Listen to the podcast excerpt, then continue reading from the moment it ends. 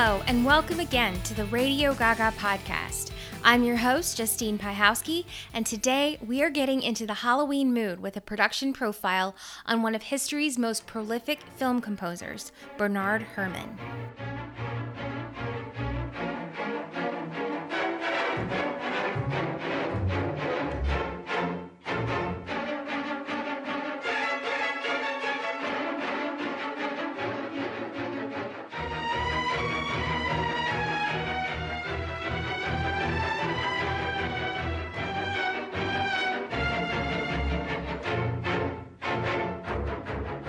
My main source for today's episode was the Bernard Herrmann Society and their website, bernardherrmann.org. I also referenced the Bernard Herrmann Estate, American Music Preservation, and the BBC. American composer Bernard Herrmann is most remembered for his film scores, many of which you'll find me watching during spooky season every year. Herrmann's collaborations with directors like Alfred Hitchcock, Orson Welles, and Rod Serling resulted in some of radio, film, and TV's most suspenseful music, from the shower scene in Hitchcock's Psycho to that episode of The Twilight Zone with the people who look like pigs. What made Herrmann's music work so well was a combination of things. First, he was a master at evoking dramatic tension using new, unique instrumentation, a combination of instruments, rhythms, and patterns that hadn't been heard before in film. We'll get into a couple examples of that in this episode. Secondly, Herrmann's work in film was so groundbreaking because he was able to not only make the audience feel a certain way during a scene, but also develop characters with his music in ways that the actual picture and script could not. We'll get into a few examples of this as well. Herrmann also composed film scores outside of thrillers and scary movies. His first job in film was scoring Citizen Kane, and his last would be for the Robert De Niro film Taxi Driver. We'll get into those and more in this episode. The anticipation and suspense Herrmann created with his music added a layer to motion pictures that has been adapted and inspired over the decades by numerous composers and producers. We'll talk about how Danny Elfman, Beatles producer George Martin, and others have incorporated Herrmann's vision into their own work. With that, let's get into the history of Bernard Herrmann.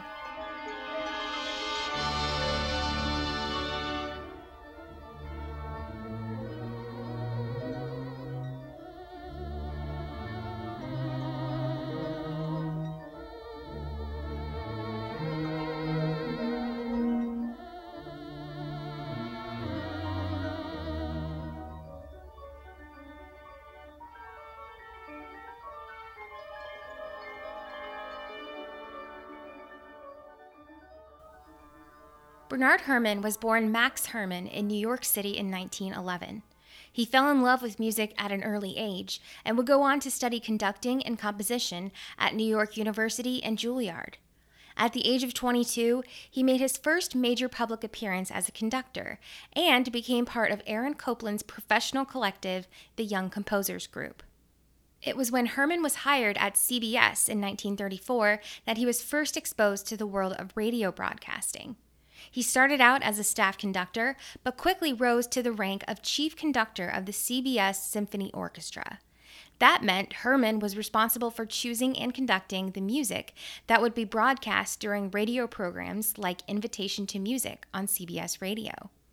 Herrmann was able to champion work by little-known composers he personally loved, like Charles Ives and Richard Arnell, so that American audiences might hear rare pieces they wouldn't hear in a concert hall.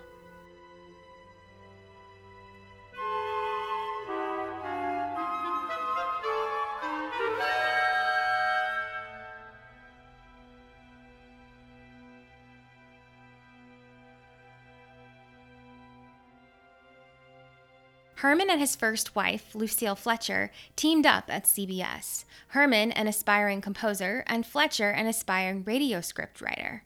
They worked together on a number of broadcast presentations, including the 1941 broadcast of Fletcher's original story, The Hitchhiker. I saw him again. It's on the new Pennsylvania Turnpike between Harrisburg and Pittsburgh. It's 265 miles long with a very high speed limit. I was just slowing down for one of the tunnels when I saw him, standing under an arc light by the side of the road. I'd seen quite distinctly the bag, the cap, Even the spots of fresh rain spattered over his shoulders. He hallooed at me this time. Hello! Hello! I stepped on the gas like a shot.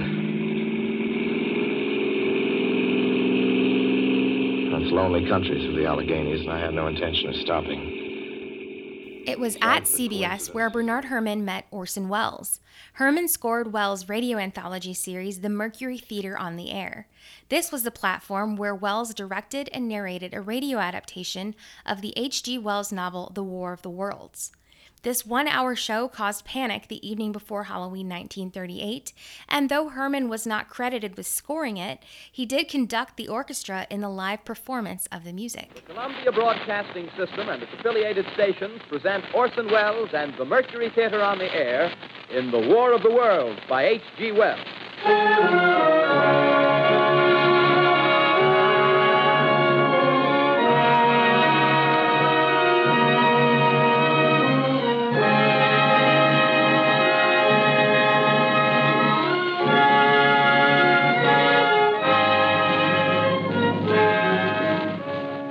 Ladies and gentlemen, the director of the Mercury Theater and star of these broadcasts, Orson Welles. We know now that in the early years of the 20th century, this world was being watched closely by intelligences greater than man's, and yet as mortal as his own. With one successful partnership under their belts, Herrmann and Welles decided to keep working together. Herrmann created the music for the Orson Welles Show, for the feature film Jane Eyre, starring Orson Welles, and more. Perhaps most famously, Herrmann scored what many consider the greatest film ever made, Orson Welles' 1941 drama Citizen Kane.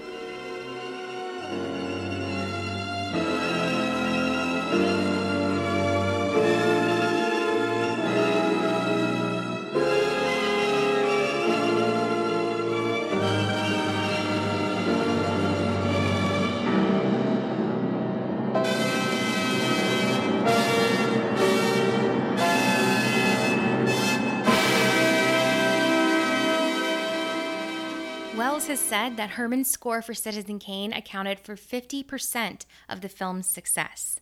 The music incorporated so many different styles and elements to help tell the story of Charles Foster Kane. There are many subtle musical cues that help the viewer through all the psychological nuance of this film, but only in places where it was needed and where it would achieve the maximum effect. As noted by American Music Preservation, one of the most effective examples of Herrmann's Citizen Kane score is the breakfast montage. In this key sequence in the movie, Charles Foster Kane and his wife Emily advance through the years of their marriage in just minutes of film time. For this scene, Herrmann begins with a graceful waltz theme, then slowly introduces variations into the theme. These variations grow darker and darker, creating a cue for us that Kane is growing harsher and more arrogant, and the marriage is deteriorating. I would have even been up this late. Just a matter of habit. I wonder what the servants will think. They'll think we enjoyed ourselves. Dearest, didn't we? I don't see why you have to go straight after the newspaper. You never should have married a newspaper man. They're worse than sailors.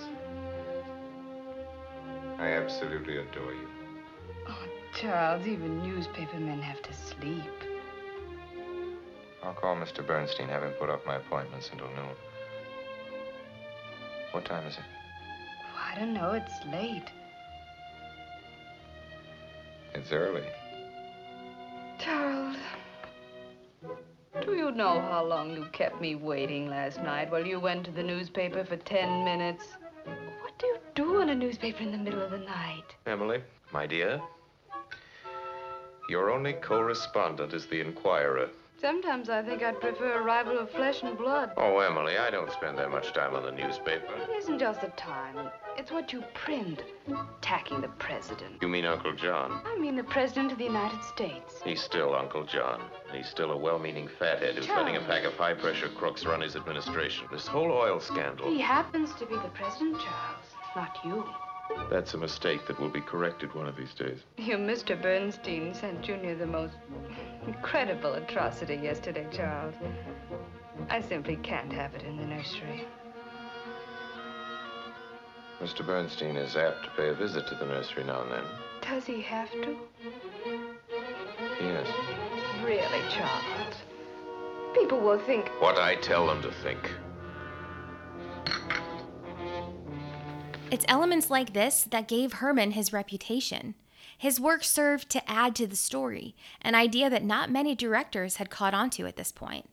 But slowly, they would, and one in particular was about to make Bernard Herrmann his go-to guy. By 1951, CBS was forced to shut down the radio orchestra, but for Herrmann, it was no matter. He was already on his way to Hollywood to work on more films. It was there that he collaborated with a number of different directors, but none quite as important as Alfred Hitchcock. From 1955's The Trouble with Harry to 1964's Marnie, Bernard Herrmann was the composer of choice for the master of suspense. Herrmann liked working with Hitchcock because he was a director who truly understood the importance and the power of a film's score.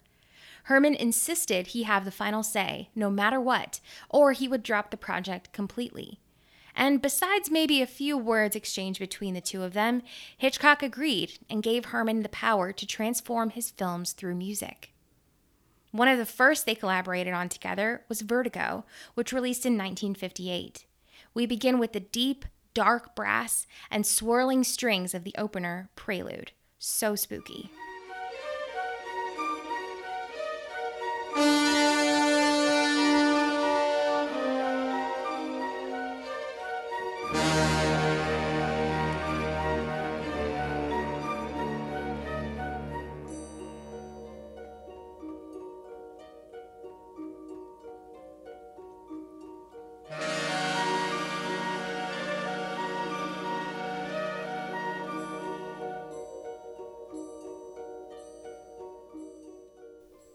Jimmy Stewart plays the main character, Scotty Ferguson, who is deathly afraid of heights.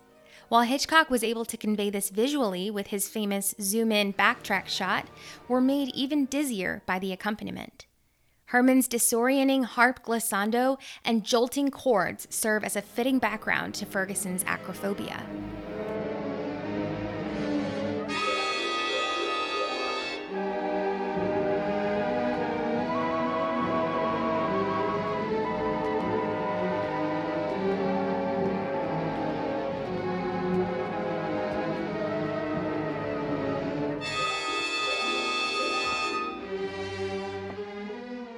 In 1959's North by Northwest, we start out with Herrmann's iconic Overture, a symphonic masterpiece which sets us up for the dizzying story about to unfold.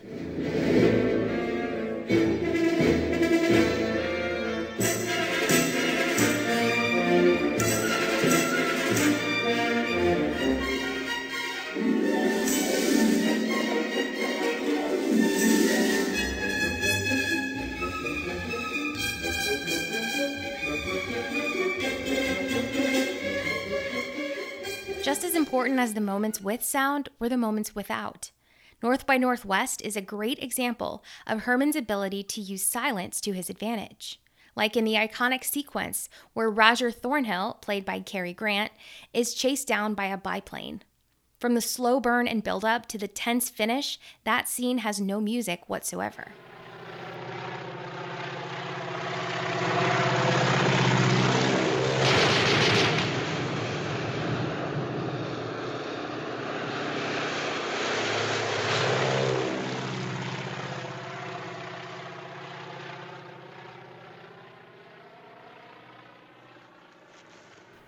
Perhaps one of Bernard Herrmann's most enduring musical legacies comes in the form of the 1960 Hitchcock film Psycho.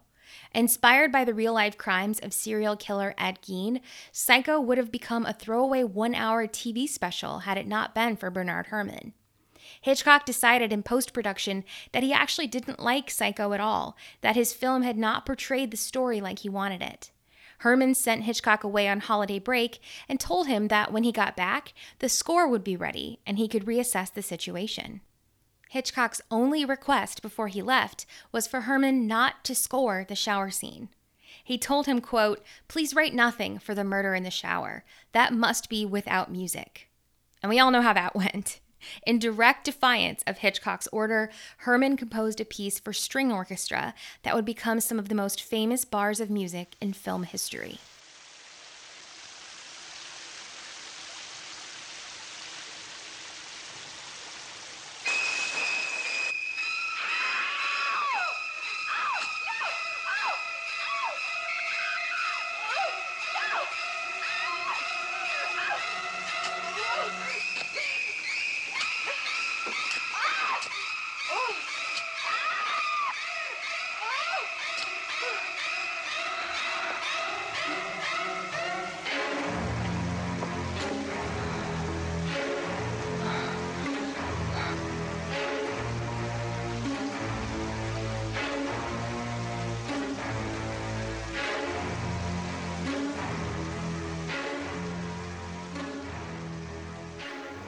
Because the crew was working on such a modest budget for Psycho, Herrmann limited the orchestra to strings alone.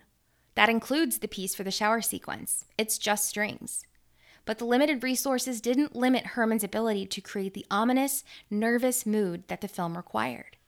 Oh, they know I can't even move a finger, and I won't.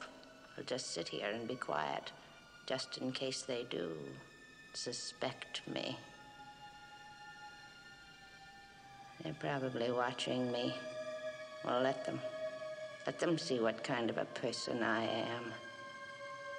I'm not even going to swat that fly. I hope they are watching. They'll see. They'll see, and they'll know. And they'll say, why, she wouldn't even harm a fly.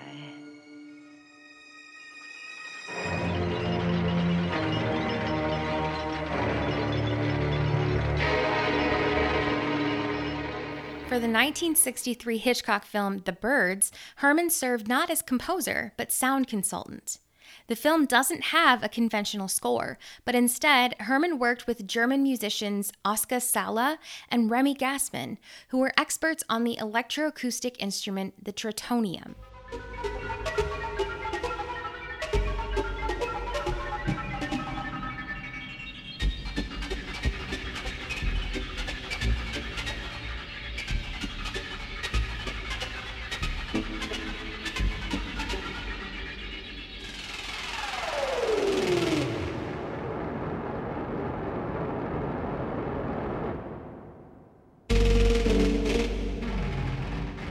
It was on this instrument that the team created the screeching of the birds and other sound manipulations for the film.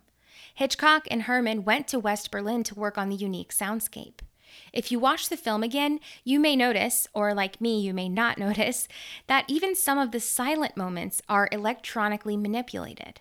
Even though Herrmann did not compose music for the film, it was a bold oral experiment that paid off.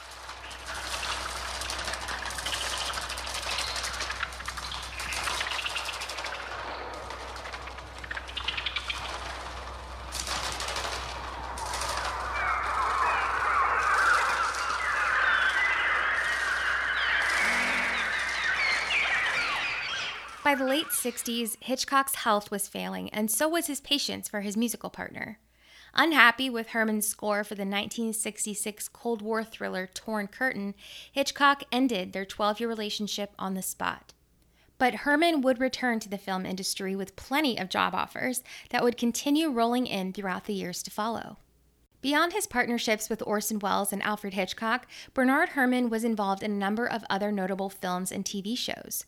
One of those was the 1951 science fiction film The Day the Earth Stood Still, directed by Robert Wise and based on the short story Farewell to the Master by Harry Bates.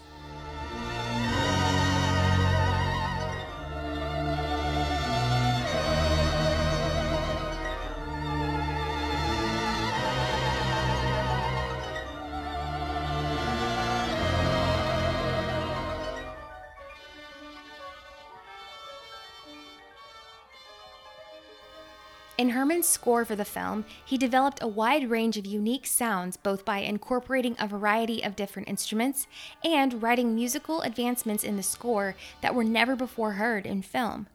Most notably on the instrumental side, he incorporated a duet of theremins, an electronic instrument that reacts to the relative position of hands around two antennas. Herrmann's use of theremin in The Day the Earth Stood Still was one of the earliest on record for the theremin in film.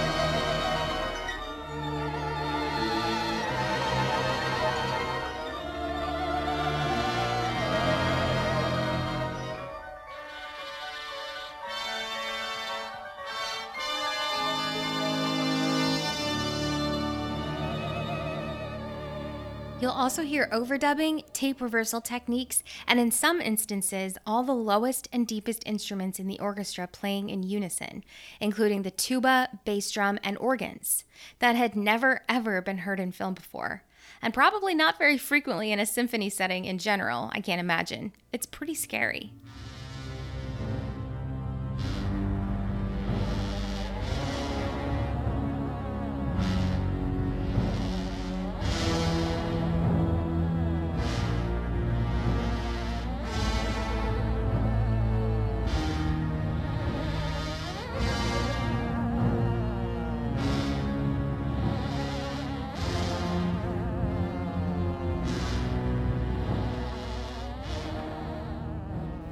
Another one of Herrmann's creepy and incredibly effective soundtracks was for the 1966 dystopian drama Fahrenheit 451, directed by Francois Truffaut and based on the novel by Ray Bradbury.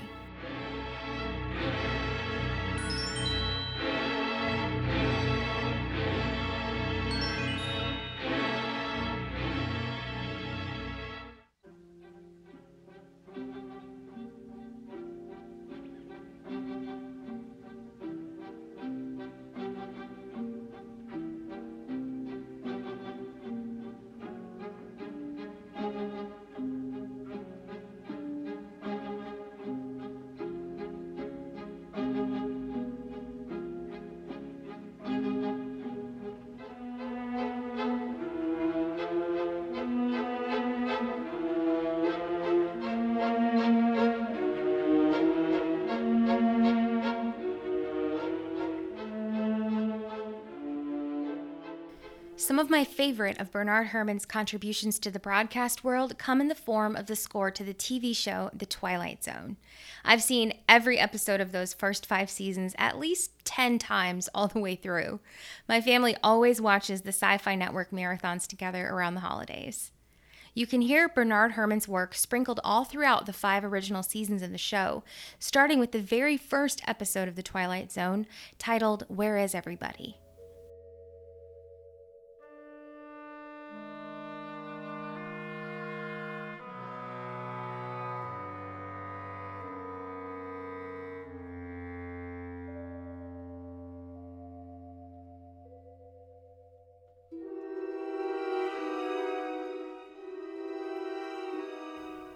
Herrmann's frantic score for this episode skillfully illustrates the main character's psychosis as he wanders in an Air Force flight suit around a completely empty town, devoid of any other human life.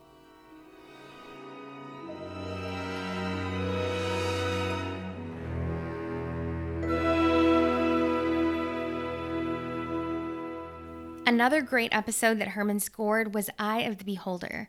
This is the one where the woman keeps getting surgery after surgery to fix her ugliness. Then when the doctors take the bandages off, we realize she's a beautiful woman, and all the doctors and everyone else around her look like pigs with sunken eyes.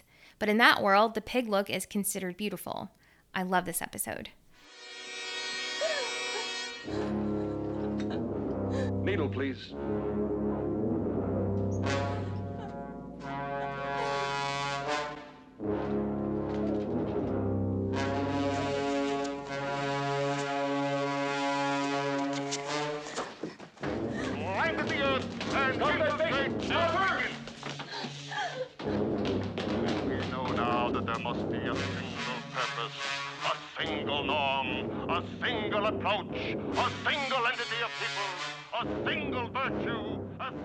You can hear Herrmann's signature dissonance, sharp pops of brass, and heavy use of deep, low instruments in that end chase scene. It is essential in this society that we not only have a norm, but that we conform to that norm. Differences weaken us, variations destroy us. One other episode of Twilight Zone that Herrmann scored was Living Doll in the final season. I'm obsessed with this episode, in which a young girl gets a doll who seemingly comes to life to terrorize the girl's horrible father. The use of the bassoon was a mainstay throughout the Twilight Zone series, creating a sense of tension and creepiness that not many other instruments can accomplish. Herrmann took the Living Doll score to the next level with muddled piano, harp, and strings, conveying a playful yet twisted Toyland that spirals through the end of the episode. My name is Talkie Tina, and I'm beginning to hate you.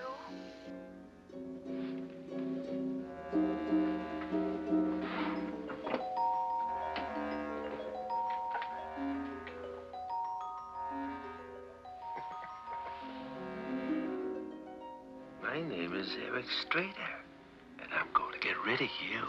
You wouldn't dare. Huh?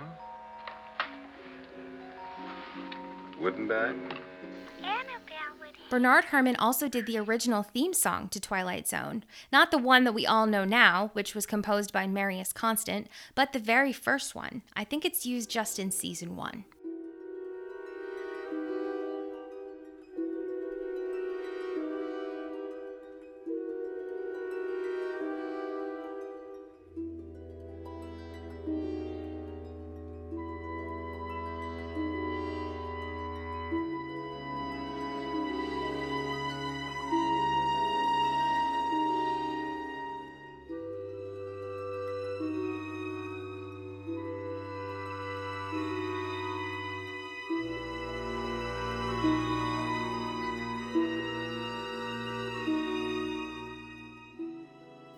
Sadly, after a short but illustrious career, Herrmann died an untimely death at the age of 64 from a heart attack in his sleep. He had just finished the scores for Taxi Driver and the 1976 film Obsession, directed by Brian De Palma. Both Martin Scorsese and De Palma dedicated their films to Herrmann's memory upon release. Before his death, Herrmann was on board to score Brian De Palma's next film, Carrie, and a number of others. But Taxi Driver would be his last.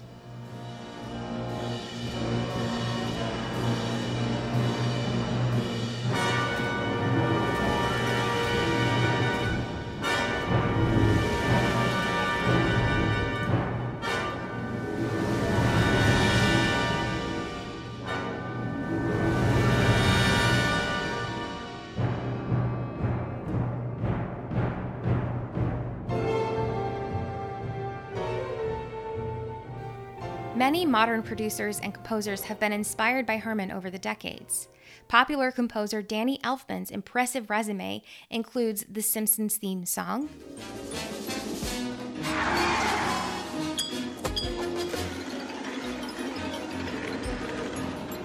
multiple Tim Burton films including The Nightmare Before Christmas,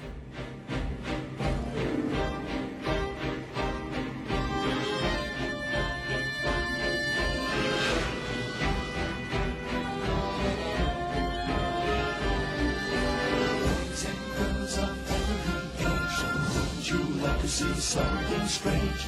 Come with us and you will see. It's our town of Halloween. This is Halloween. This is Halloween. Pumpkin scream in the air. And award-winning films like Big Fish and Good Will Hunting.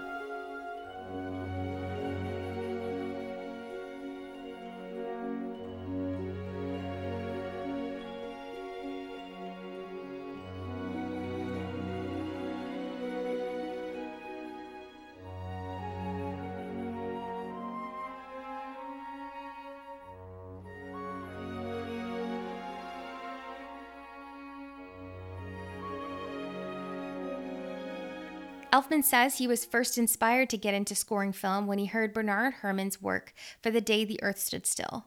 Glimpses of Herrmann's music can be heard throughout Elfman's career, like in his score for Batman, which incorporates subtle nods to Herrmann's scores for Vertigo and Journey to the Center of the Earth.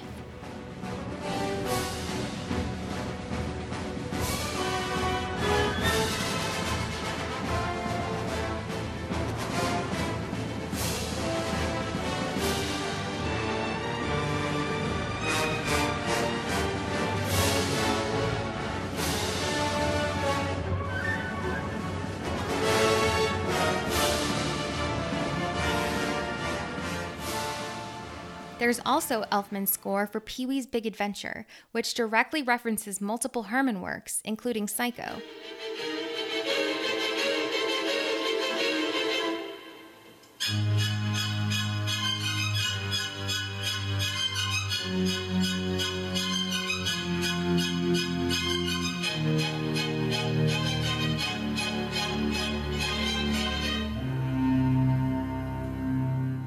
Beatles producer George Martin was well known for the orchestration he added to the Beatles' music.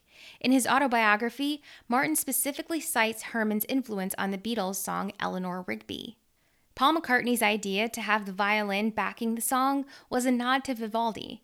Then Martin took the strings to another level after he heard the score of Psycho. The tight, staccato strings are a direct reference and homage to Herrmann's suspenseful score. Ah, look at all the lovely people. Eleanor Rigby picks up the rice in the church where a wedding has been. Lives in a dream, waits at the window, wearing the face that she keeps in a jar by the door. Another more recent composer of the macabre who has been inspired by Bernard Herrmann is Christopher Young. Young has scored many modern horror films, including Sam Raimi's Drag Me to Hell, a number of Scott Derrickson films, including The Exorcism of Emily Rose and Sinister, and the first two films in the Grudge trilogy, directed by Takashi Shimizu.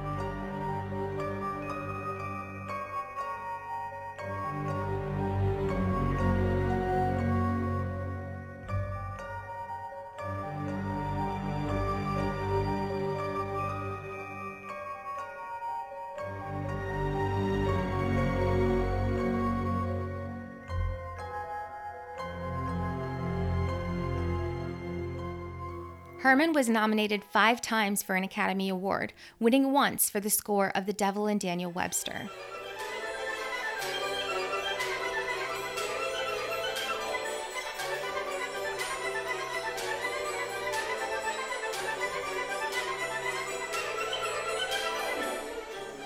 Bernard Herrmann's scores for Psycho and Vertigo rank amongst the American Film Institute's 25 greatest film scores. His impressive list of film compositions continues to thrill audiences in the 21st century and continues to inspire future composers we haven't yet heard.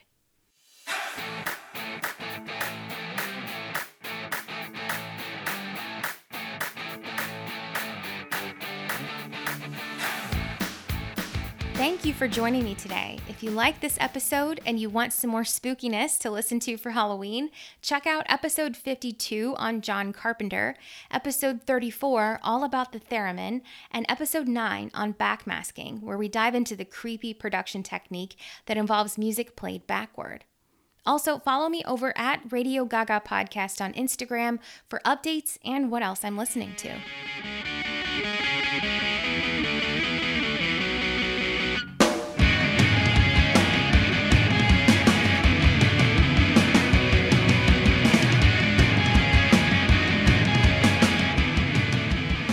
Next time on the Radio Gaga podcast, we're diving into the 1997 breakthrough record Dig Me Out by Riot Grrrl legends Slater Kinney.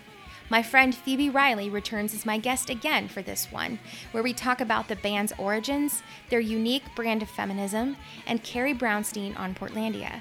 Give Dig Me Out a listen, and I'll see you back here next time.